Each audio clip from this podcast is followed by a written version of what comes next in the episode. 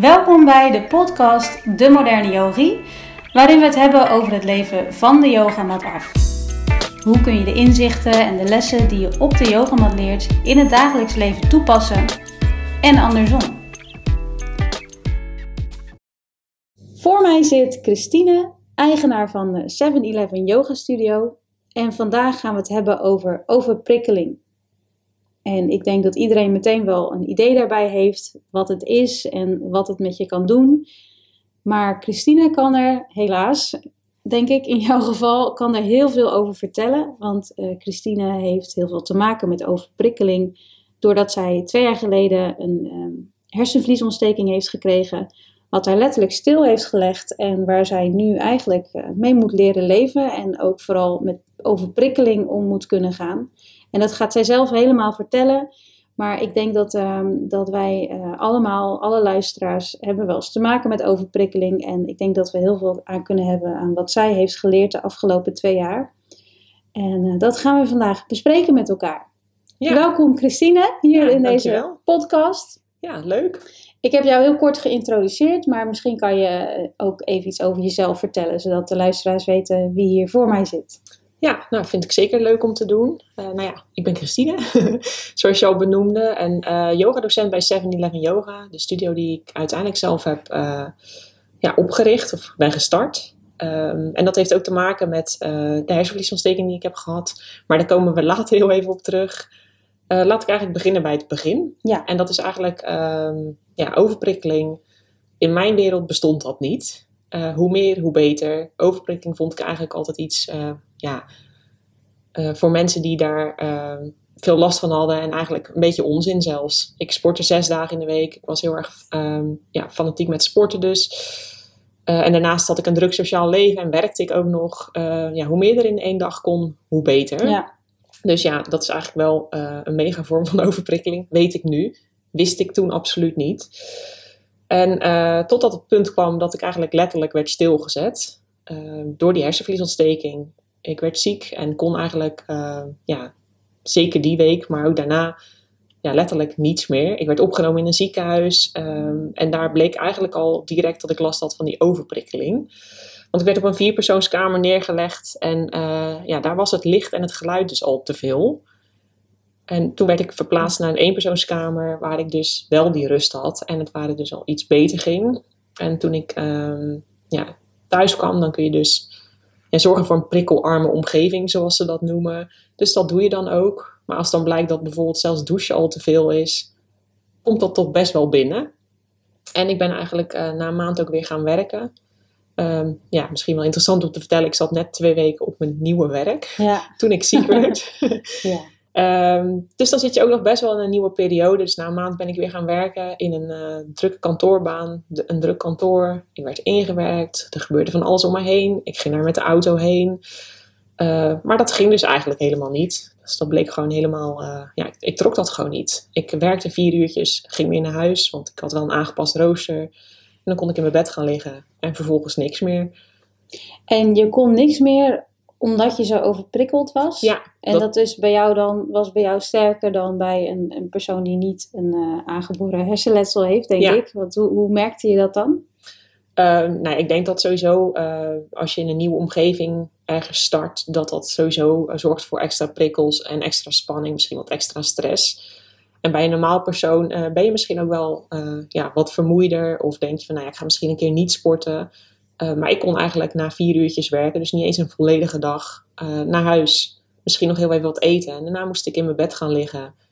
Om de volgende dag dit weer te herhalen. Ja. Dus uh, er zat eigenlijk verder geen sporten, geen sociaal leven. Dus koken was soms al te veel. Dus er zat eigenlijk niets tussen. Het was gewoon werken. En naar mijn bed om gewoon te ontprikkelen. Omdat ik letterlijk ziek thuis kwam van ja. die werkdag. Wat niet ja. eens een hele werkdag was. Ja, en dat is voor iemand die daarvoor heel veel deed wel ja, echt wel een lastig verhaal. Dat ja, is wel uh. Ja. Ik ken jou juist ook van die periode daarvoor. Ja. Uh, dus ik weet hoe sociaal en uh, druk leven je eigenlijk hebt geleid. En, ja. Nou ja, en ook met werk en alles wat je doet, daar, daar ga je volledig voor. Maar op het moment dat het dan in één keer niet gaat, dan moet je dus eigenlijk jezelf ook stilzetten. Ja. Dat lijkt me natuurlijk super moeilijk. Het is niet dat je juist iets kunt gaan doen om te om, om met die prikkels om te gaan. In Nee. principe is het, is het even stilstaan om juist weer tot rust te komen. Daar ga je zo meteen ook tips in geven en wat meer over vertellen. Maar ik kan me voorstellen dat het heel eh, intens is geweest. En nog Nou steeds is. Dat, dat was het zeker. Ehm, wat denk ik eh, achteraf gezien mij wel heeft geholpen, is dat ik het niet wist. Ik had echt werkelijk maar geen idee.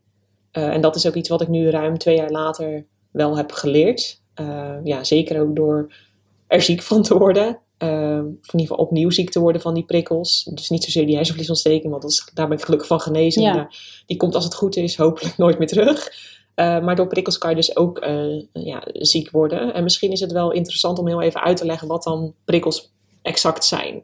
Ja. Eh, voordat we het de hele tijd over prikkels hebben, maar het nog niet heel erg concreet is uitgelegd. Nou ja, wat prikkels dus eigenlijk zijn, is, eh, dat is eigenlijk alle informatie die je bewust en onbewust binnenkrijgt in je hersenen.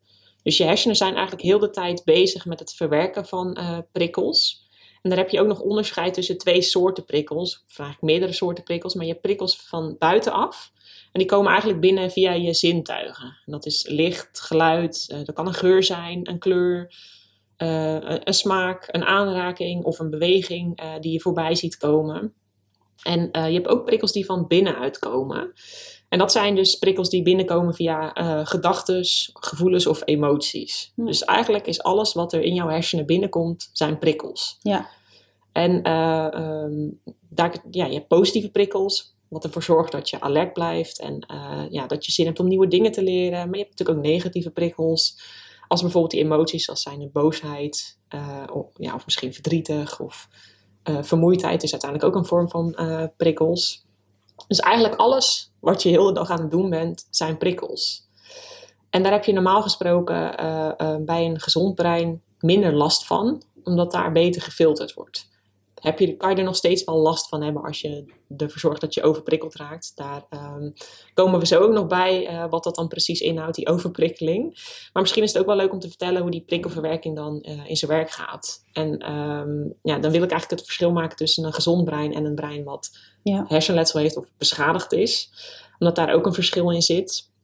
En nou, normaal gesproken, als je een gezond brein hebt, dus als je hersenen gewoon functioneren zoals ze zouden moeten functioneren, ehm, ga je de dingen die minder belangrijk zijn filteren. Dus er zit een filter op. Als wij bijvoorbeeld een gesprek hebben, net zoals dat we dat nu hebben, ehm, en er staat een muziekje aan en er loopt nog iemand voorbij, eh, dan gaat een gezond brein dat muziekje naar de achtergrond filteren. Degene die voorbij loopt, filtert die ook misschien eruit. Ehm, en dan kan die persoon zich heel erg goed focussen op dat gesprek. Dus die hoort gewoon wat jij zegt of de vragen die jij stelt, zodat je een reactie kunt geven. En bij een eh, eh, brein wat beschadigd is, werkt dat eigenlijk nog steeds zo hetzelfde, alleen de filter is eraf. Dus in mijn geval ehm, is het dan zo dat degene die voorbij loopt en het muziek op de achtergrond en het gesprek wat ik met jou heb, de vragen die jij mij stelt, wil ik eigenlijk alle drie toelaten. Of die worden eigenlijk alle drie toegelaten. Ja.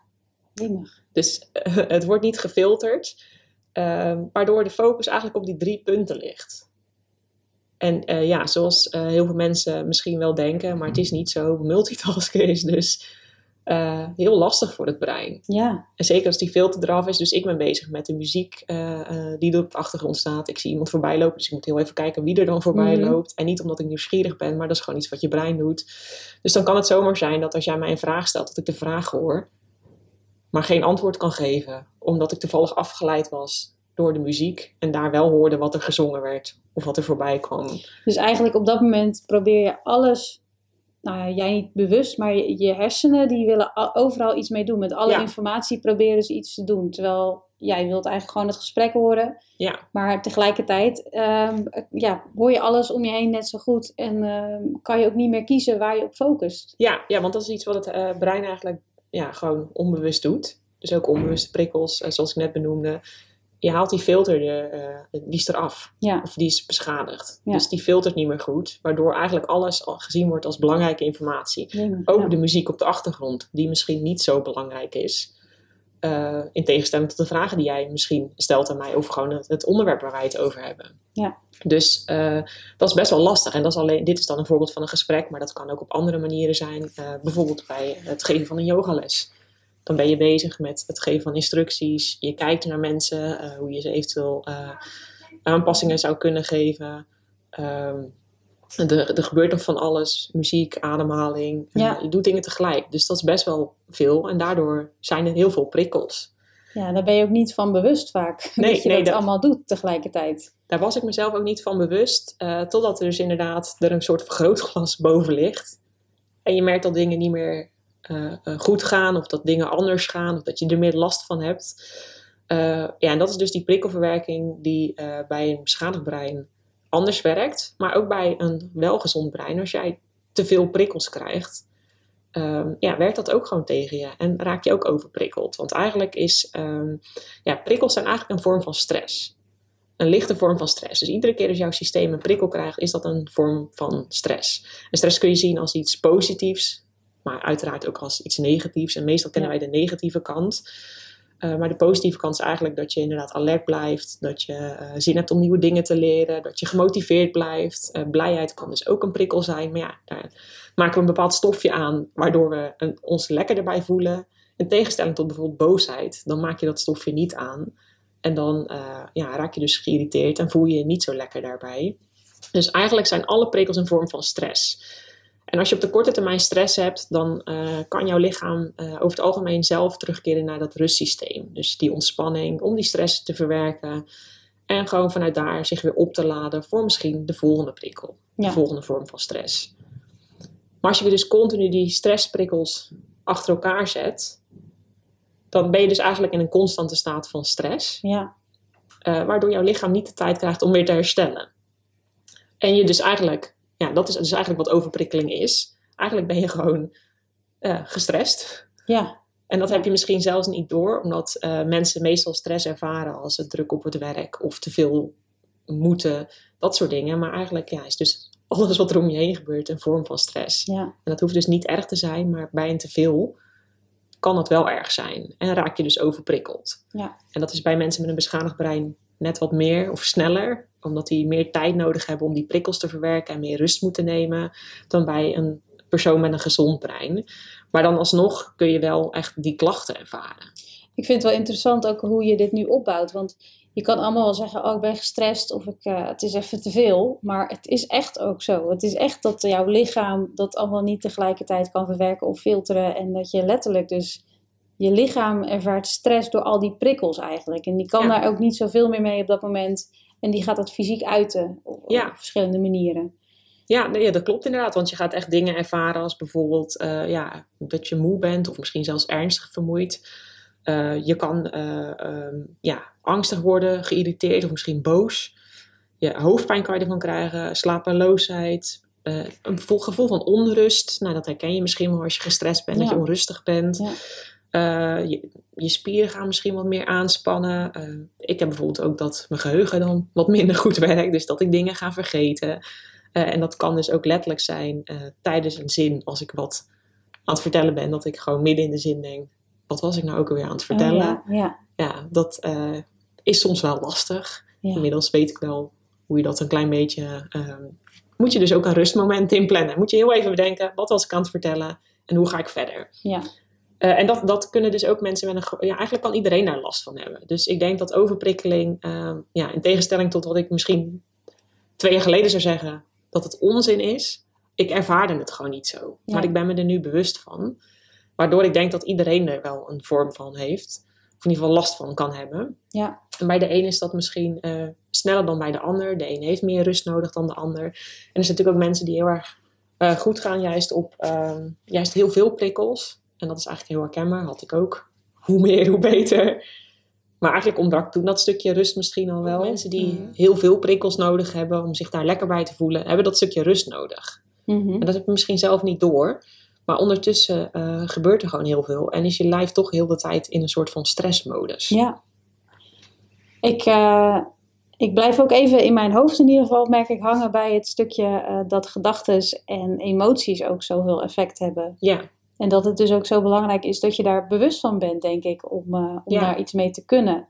Dus dat op het moment dat je dus je niet lekker voelt, dan raak je daardoor ook gestrest eigenlijk door al Ja. die prikkels.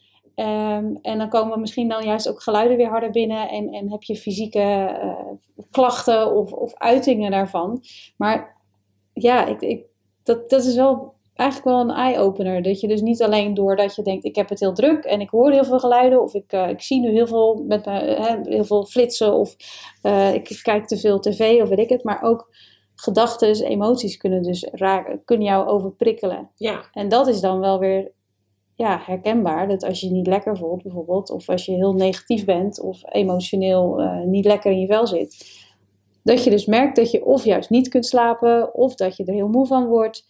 Uh, of uh, heel kort af wordt ervan. Ja. Ja. Ja, en er zijn natuurlijk, uh, ja, bij mij nogmaals, dus hangt er echt een vergrootglas boven. Ja.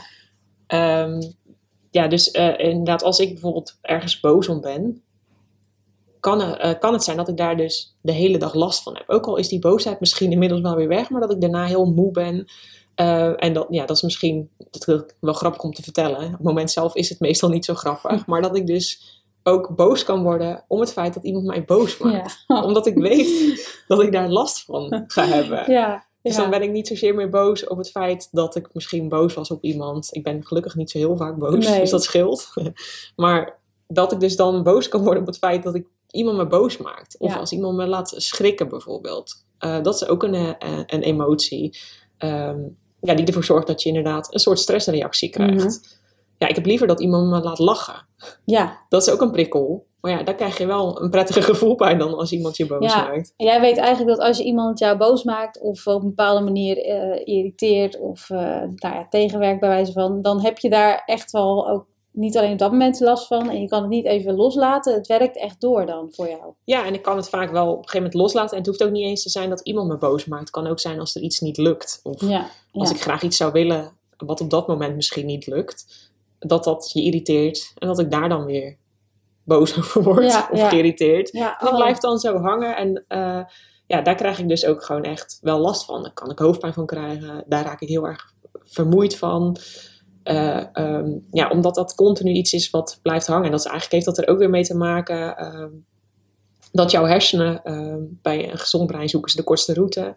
Bij mij zoeken ze vaak een omweg. Dus zijn ze langer bezig. Wat meer energie en moeite kost. Ja, Maar ik denk dat ook bij mensen met een gezond brein, dat boosheid ook zeker een prikkel kan zijn. Of iets waar jij door geïrriteerd raakt. En dat dat ook iets wat is wat misschien wel gewoon aanwezig blijft. Eigenlijk dat het in je hoofd blijft zitten. Dat hoor je mensen ook wel eens zeggen. Het blijft in mijn hoofd zitten. Maar Ja. daardoor blijft het ook in je systeem zitten. ja, Dus eigenlijk is de beste manier om daarvan af te komen, het zo snel mogelijk loslaten. ja. Let it go. En let it go. eh, dingen waar je niet aan, die je niet kan veranderen. Maak je daar vooral niet te boos over. En ik weet dat dat heel makkelijk gezegd is. Ik heb er soms ook nog wel eh, wat moeite mee. Maar Ja. Het is gewoon menselijk natuurlijk. Ja, dat denk ik ook. Ja, Maar het is, ja, je, hebt er gewoon, je kan er fysiek gewoon last van hebben. ja, En boosheid is dan één emotie die we nu eh, benoemen. Maar ja, er zijn natuurlijk nog veel meer.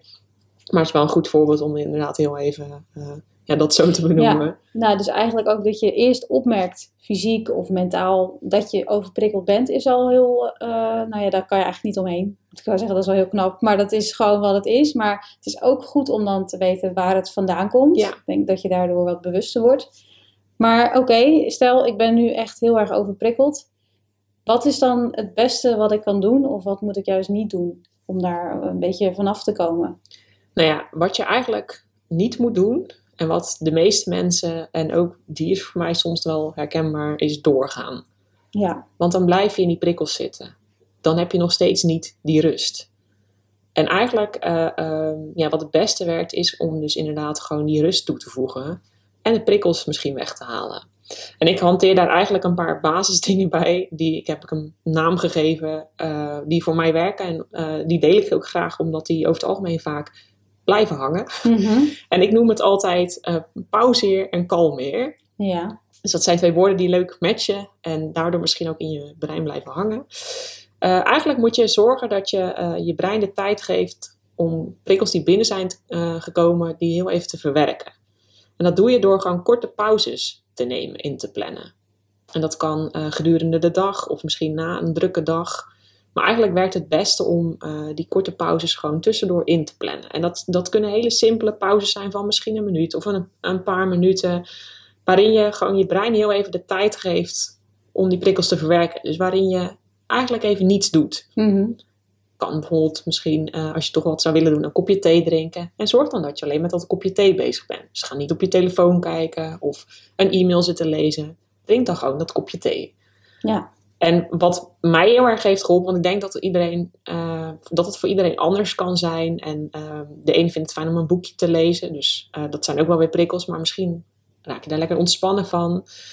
of een muziekje te luisteren. Dus het werkt voor iedereen anders. Maar dingen die mij echt heel erg helpen zijn mijn ademhaling. Nou, dat is natuurlijk met een achtergrond als yogadocent ook niet zo heel erg gek. Nee. Dat dat mij helpt. Maar ehm, ja, gewoon even een bewust moment bezig zijn met je ademhaling zonder daar echt wat aan te veranderen. Dus gewoon zitten, kijken waar je de ademhaling voelt. Waar gaat je ademhaling heen? Gewoon observeren en het ook weer loslaten. Dus alleen maar bezig zijn met die focus op die ademhaling. Ja. En als je het toch prettig vindt om daar wel iets mee te doen, dan kun je er eventueel voor kiezen om je ademhaling wel een beetje te sturen. En dan kan je bijvoorbeeld kiezen voor een uh, 4-2-6 ademhaling. Dus dat je vier tellen inademt, twee tellen vasthoudt en zes tellen uitademt. Maar voorkom dan wel dat dat weer zorgt voor een bepaalde vorm van stress, dat je weer iets moet. Ja, ja. Uh, als je dat lastig vindt, zorg dan in ieder geval dat je uitademing wat langer is dan de Mhm. inademing. En gewoon op een hele rustige manier, gewoon even een paar minuutjes ademhalen, helpt mij in ieder geval heel erg. En wat mij ook eh, helpt is palmeren. En dat is eigenlijk eh, een hele simpele manier om jezelf heel even af te sluiten van visuele prikkels. Eh, dus alles wat er binnen eh, komt via je ogen. En dat doe je door je ogen te sluiten en daar je handpalm overheen te leggen. En zo sluit je jezelf eigenlijk helemaal af ehm, ja, van alles wat er om je heen gebeurt, ook van al het licht. En geef je je brein heel even de tijd om echt even te ontspannen en tot rust te komen. Eigenlijk de, de zintuigen terugtrekken. Ja. Dus met de yoga, de pratyahara, dat de Ja, aandacht klopt. naar binnen gaat. Eh, Ja, dat om is in een ieder geval te voorkomen dat alles nog, nog nou ja, naar binnen blijft komen. Ja, ik denk dat het een hele goede vergelijking is. Je zou eventueel ook nog kunnen kiezen om een eh, koptelefoon op te zetten. Bijvoorbeeld een noise cancelling koptelefoon. Ja, Maar soms kan dus gewoon alleen maar die handpalmen over je gesloten ogen heen leggen al eh, voldoende zijn om je heel even af te sluiten. En zorg dan dat je verder ontspannen zit. Dus leg misschien je elleboog op tafel of op een kussen. Kan eventueel je handpalmen nog wat warm wrijven, zodat de warmte lekker in je ogen eh, werkt. Dat je niet gelijk twee koude handen op je ogen hebt. ja dat is een schrikreactie ja, ja, ik waarschijnlijk. zeggen dat dat ook weer een prikkel is. Ja. Uh, maar gewoon op een ontspannen manier. Dan neem je heel even een moment de tijd om uh, ja, je af te sluiten. Om na een paar minuutjes je handen weer weg te halen. Hou dan je ogen nog heel even gesloten, want er komt er nog wat licht binnen. Mhm. Doe het op een rustige manier op jouw tempo. En je kan dit natuurlijk ook combineren met je ademhaling als je wel wat zou willen doen. Maar ga uh, geen gesprek zitten voeren, want dat kost gewoon weer Ja, te veel energie. Dus hou het gewoon ontspannen en relaxed. En wat eigenlijk um, voor mij het beste werkt, en dat ja, uh, is eigenlijk gewoon slapen. Dus Oké. um, in je bed gaan liggen en een moment slapen. Maar ik, ja, ook bij mij werkt dat niet altijd. Want als je overprikkeld bent, kun je dus niet altijd Nee, slapen. precies. Dat herken ik wel. Ja, dan gaat het allemaal maar door. En dan, Ja. eh, denk je, dan ben je moe. Maar Ja. dat brein is nog niet klaar of zo. Nee, dan, dan kom je gewoon Wat niet dan? in slaap. Ja, Ja. Dan wil je toch dat brein eh, kalmeren. En ja, ik kan me ook voorstellen als je... eh, ja, ik werk dan niet voor een baas, maar als je voor een baas werkt... dat je moeilijk kan zeggen... ik ga heel even twee uurtjes liggen. Even liggen. Nee. Ja, dat gaat gewoon niet. Uh, maar wat je wel zou kunnen doen, is misschien korte rustmomenten inbouwen. Uh, door middel van bijvoorbeeld een yoga nidra sessie. Die uh, zorgt dat het brein ook ontspant. Dus Mhm. ja, eigenlijk slapeloze slaap van de yogi. Ja. Daar zou je voor kunnen kiezen. Of een meditatie. Bijvoorbeeld een geleide meditatie als je het lastig vindt om zelf te mediteren. Ik vind het zelf fijn om zonder geluid te mediteren. Dus gewoon echt even te zitten.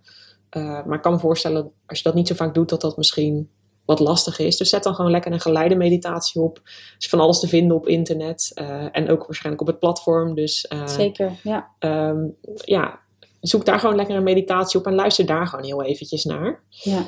En um, ja, wat voor mij ook heel goed werkt in dezelfde categorie ontspan je brein is uh, hersengolven.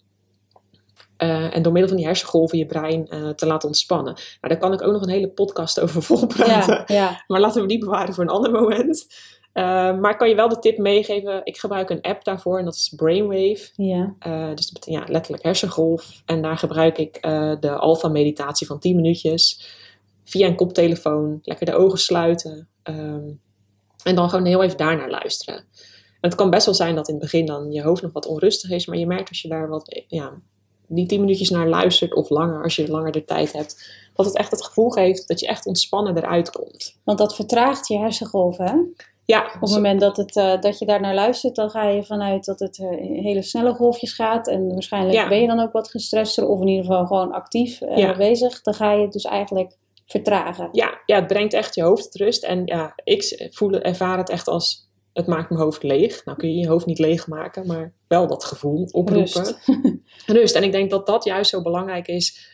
Dat je juist bij die prikkels echt voor die ontspanning gaat. Dat de balans zo goed is. In ieder geval dat dat werkt. Voor mij werkt dat heel fijn. Van ja, naar prikkels.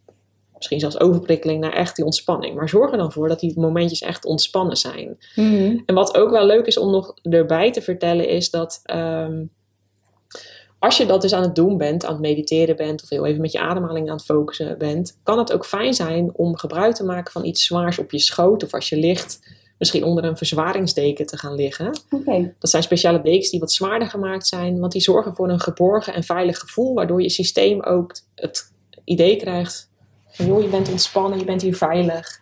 oké. En dat kan een verzwaringsdeken zijn, maar kan ook gewoon een zwaar kussen op je schoot. Of eh, in een yogastudio uh, bijvoorbeeld een meditatiekussen tijdens de eindontspanning op je bekken Ja, neer te ja. leggen. Ja, Dat geeft echt dat geborgen gevoel, ja. wat echt ervoor zorgt dat je eh, systeem dus echt meer ontspant. Oké, dat is wel een hele goede tip ook. Dus eh, ja, probeer het eens uit. En het is Ja. misschien in het begin een beetje, eh, ja, voelt het wat gek of zo, om wat zwaars op je schoot te leggen. En het moet ook niet heel zwaar zijn, je moet er geen last van krijgen. Maar dat ervoor zorgt dat je echt goed landt en dat je gewoon... Ja, ehm, grond. Ja, inderdaad. En dat je systeem gewoon het gevoel krijgt veilig te zijn. Dus dat je niet hoeft in één keer in actie hoeft te komen. Dus echt een geborgen plekje. Ja. Ja, daar komt het eigenlijk op neer, inderdaad, om dat eh, op die manier eh, te creëren. En ehm, eh, jij bent yogadocent. Ja. En jij werd yogadocent op het moment dat, dat je ehm, het letsel, of sorry, de hersenvliesontsteking dat, kreeg. Ja, Dus dat is eigenlijk wel heel toevallig. Of misschien is dat niet toevallig. Maar hoe, hoe speelt yoga op dit moment een rol in jouw leven om hiermee om te kunnen gaan? Heb je daar wat aan? Ik kan me voorstellen dat het in ieder geval een hoop meer bewustzijn geeft. Maar ja, ja, dat sowieso. Ja. En eh, ook daar heb ik de afgelopen twee jaar wel dingen in geleerd, denk ik. Eh, ja, mede door die hersenvliesontsteking. Dus ja, het is natuurlijk niet leuk om te krijgen, maar uiteindelijk heeft het ook goede dingen gebracht. ja, Ik denk dat het ook goed is om het om te denken. ja, Eh, ehm, de, ik, ik deed de teacher training al, dus ik was al begonnen met yoga in mijn leven te integreren naast al het sporten, omdat ik al merkte dat het een rustpuntje eh, gaf. Dus waardoor ik echt wel ontspannen, eh, eh, ja, of meer ging ontspannen. Zelfs de dynamische vormen van yoga zorgden voor wat meer ontspanning, omdat je bezig bent met je ademhaling en Ja. beweging. Je bent gewoon bewuster bezig. Dus ik was al gestart met een teacher training ehm, en ik dacht, nou ja, ik kijk wel of ik daar misschien le- lessen mee wil geven of ik, ik zie wel. En eh, eigenlijk de dag voordat ik examen eh, moest gaan doen, werd ik dus opgenomen in het ziekenhuis. jee, Dus dat examen kon ik niet doen. nee, Ehm, uiteindelijk heb ik dat vier maanden later gedaan, wat eigenlijk ook best wel weer snel is. Ja, zoals ik aan het begin van eh, de podcast al vertelde, ehm, zat ik op mijn nieuwe werk. Dat ging niet meer, dus dat heb ik stop moeten zetten. En ik ben niet de type om heel de week thuis te zitten en stil te zitten. Ik moet gewoon wat doen. Ja. Dus ik dacht, ik ga gewoon yogalessen geven. En dan doe ik er drie per week. Dan heb ik heel de week de tijd om die drie lessen voor te bereiden. En eh, eh, daar gewoon lekker mee bezig te zijn, mee in te lezen. En die, dat lesgeven zelf was in het begin zeker heel, vies, ja, heel erg intensief. ja, Fysiek, maar ook dus eh, mentaal. ja, Met alle tuurlijk. prikkels. Dus ik had ook echt wel tijd nodig om daar dan weer van bij te komen. Maar het heeft er wel voor gezorgd dat je ook je brein wel blijft prikkelen. Dus dat je ook actief blijft. En ik denk dat dat ook heel goed is. Om wel actief te blijven. Maar juist als te- tegenhanger dus echt die ontspanning op te zoeken. En ik kan dat nu eh, heel goed. Omdat ik inderdaad veel bezig ben met yoga. Maar ook heel bewust ben van wat mijn lichaam nodig heeft. ja, En dat betekent niet dat ik het altijd perfect doe. nee, Want nee. ook ik ben een mens. Ja, natuurlijk, ja. En er zijn altijd dingen die je misschien net nog even zou willen doen. Of ja, in mijn geval maak ik ook wel eens een keuze die misschien soms niet handig is. Door wel ergens heen te gaan met veel prikkels. Op het moment dat ik al misschien een beetje moe ben. Maar ik denk juist door de yoga dat dat je wel er bewust van maakt dat dat zo is. Ja. Dus dat je bewuster die keuze kunt maken. En ook misschien weer beter weet hoe je wat meer zou kunnen gaan ontspannen. ja, En ik vind dat ook heel leuk om mee te nemen eh, in de lessen, want de kennis die ik daarover heb, ook eh, mede door de ervaring die ik daarmee heb, probeer ik ook in mijn lessen door te geven. ja, mooi. Dus om te kijken hoe ik eh, ja, mensen een soort van kan ontprikkelen. Ook bijvoorbeeld na een dynamische les is best wel, ja, kan best wel wat prikkels zorgen om dan toch die eindontspanning. Ja, dat doe je eigenlijk bij iedere yogales, maar om die eindontspanning lekker echt ontspannen te maken. Dus waarin je even, ik benoem het ook al, dit is het moment waarin je even helemaal niets hoeft. Ja. Alleen Ja. maar liggen en ontspannen. Soms met een muziekje erbij, soms helemaal in stilte. Maar gewoon lekker ontspannen. Ook je ademhaling hoef je niet te sturen, gewoon Nee, liggen. gewoon niks doen. En dat is natuurlijk in deze tijd gewoon eigenlijk bijna ondenkbaar. Ja, Als ik alleen al een auto instap, dan, dan doe ik de radio aan. Of ik denk, oh, ik ga nu een podcast, lu- podcast luisteren of zo. Of, eh, en s'avonds, dan is het heel moeilijk om, eh, om van heel veel dingen naar één ding te gaan, naar je slaap. Dus ja, ik kan me ook voorstellen dat als iemand juist heel erg druk is en heel erg eh, in zijn hoofd bezig is, dat dan juist zo'n dynamische les is dan in ieder geval een mooie manier om Ja. zo langzaam naar, eh, naar een eindontspanning te gaan en steeds meer te ontprikkelen eigenlijk. Ja.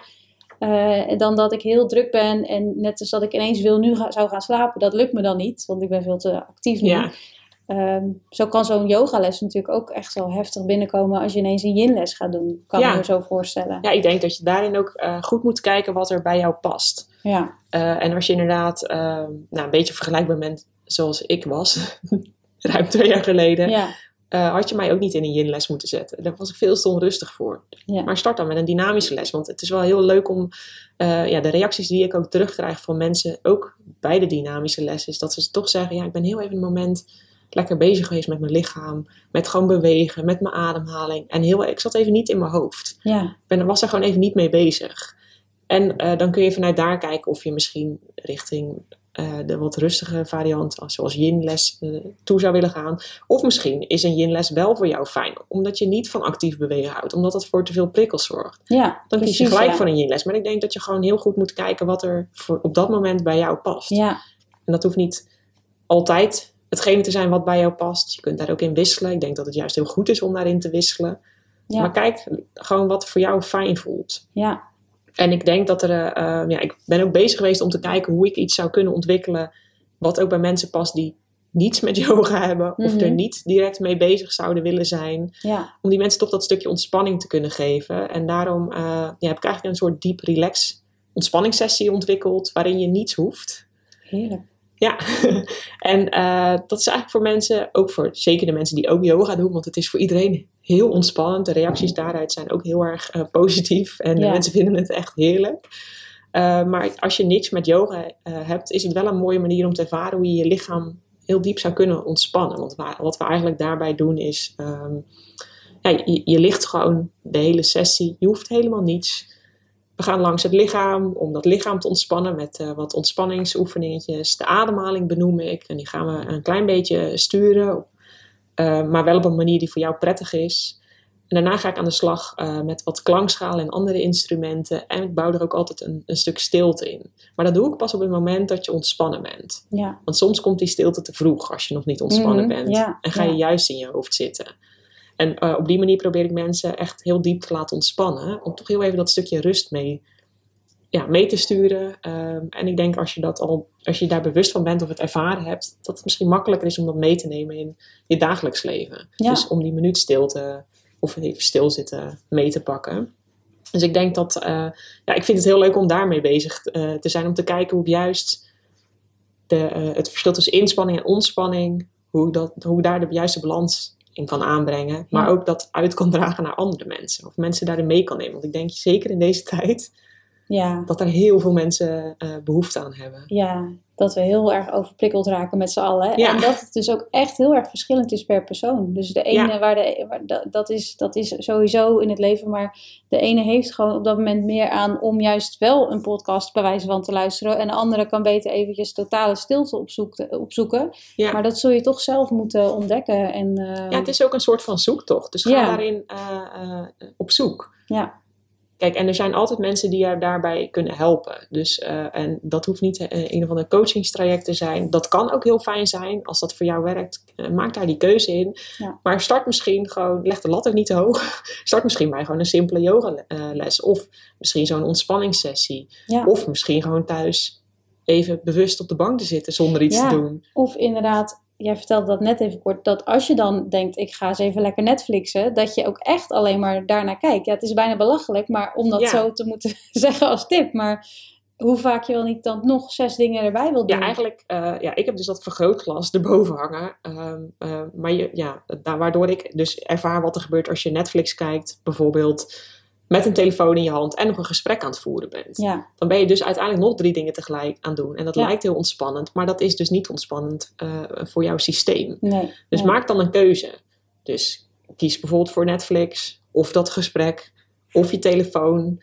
En er is natuurlijk ook helemaal niets erg aan op je telefoon eh, rond willen kijken of even wat berichtjes willen sturen.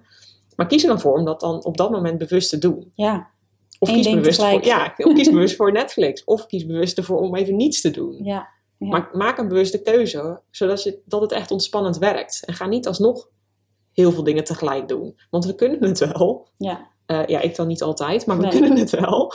Maar het werkt niet ontspannend. Nee. En ik denk dat juist die ontspanning eh, een goede tegenhanger moet zijn van die inspanning. En dat je dan ehm, ja, echt die ontprikkeling hebt.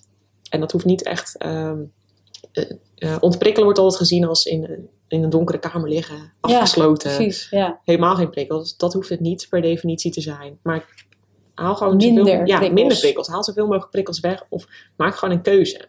Ja. Dat je niet te veel moet. En eh, focus je daar dan gewoon lekker op. Dus ga lekker inderdaad een Netflix-serie kijken. Maar kijk dan gewoon alleen die serie. Ja, ja. En misschien niet het hele seizoen. Nee. Stop op een gegeven moment ook weer. En eh, waarschijnlijk ook eh, net voor het slapen gaan eh, niet te lang doorgaan. Kan nee, ik me ik zo denk, voorstellen. nee maar- ik denk dat dat sowieso niet zo'n goed idee is. Maar er zijn mensen die dat natuurlijk wel prettig vinden. Maar Ja. luister dan bijvoorbeeld een brainwave of een yoga nidra sessie. Focus lekker op die ademhaling. Ja, bouw het echt af. Als je wil ontprikkelen, bouw die prikkels lekker af. En neem even echt een moment de tijd voor jezelf. En dat doen we denk ik met z'n allen te weinig. Ja, zeker weten, ja. Maar het kan ook eigenlijk al heel snel. Je kan dus, wat jij net al zei, je kan al even een minuut pakken ergens overdag en misschien s'avonds een keer vijf minuten. Ja, Dat is eigenlijk al heel wat voor, voor eh, als je ziet waar we allemaal mee bezig zijn in het dagelijks leven. Dat is al heel wat, dat je even een minuut even die motor even uitzet. Of- ja en leg de lat ook niet te hoog voor. Ja, Want je ja. kan natuurlijk ook denken, ik ga nu twee keer op een dag vijf minuten rust nemen. Maar misschien werkt dat niet, omdat je gewoon eh, een hele drukke werkdag hebt en geen tijd hebt eh, om dat te doen. Maar pak dan het moment dat je naar het toilet gaat, om heel even ja, bewust ja. een moment adem te halen. Ja, is misschien een gekke plek. ja, maar nee, maar Pak dat, of het moment dat je een kopje thee drinkt. Drink dan alleen die thee heel bewust. ja, het klinkt echt heel simpel en dat is het eigenlijk ook. Maar het is, is zoveel wat er in deze tijd gebeurt. We zijn altijd aan en er is altijd een manier waarop we bereikbaar zijn of anderen kunnen bereiken. Ja. En er is zoveel te doen. En vooral als je dan een heel enthousiast persoon bent, net als jij en ik, weet je, Ja. dan eh, is het nog best wel lastig.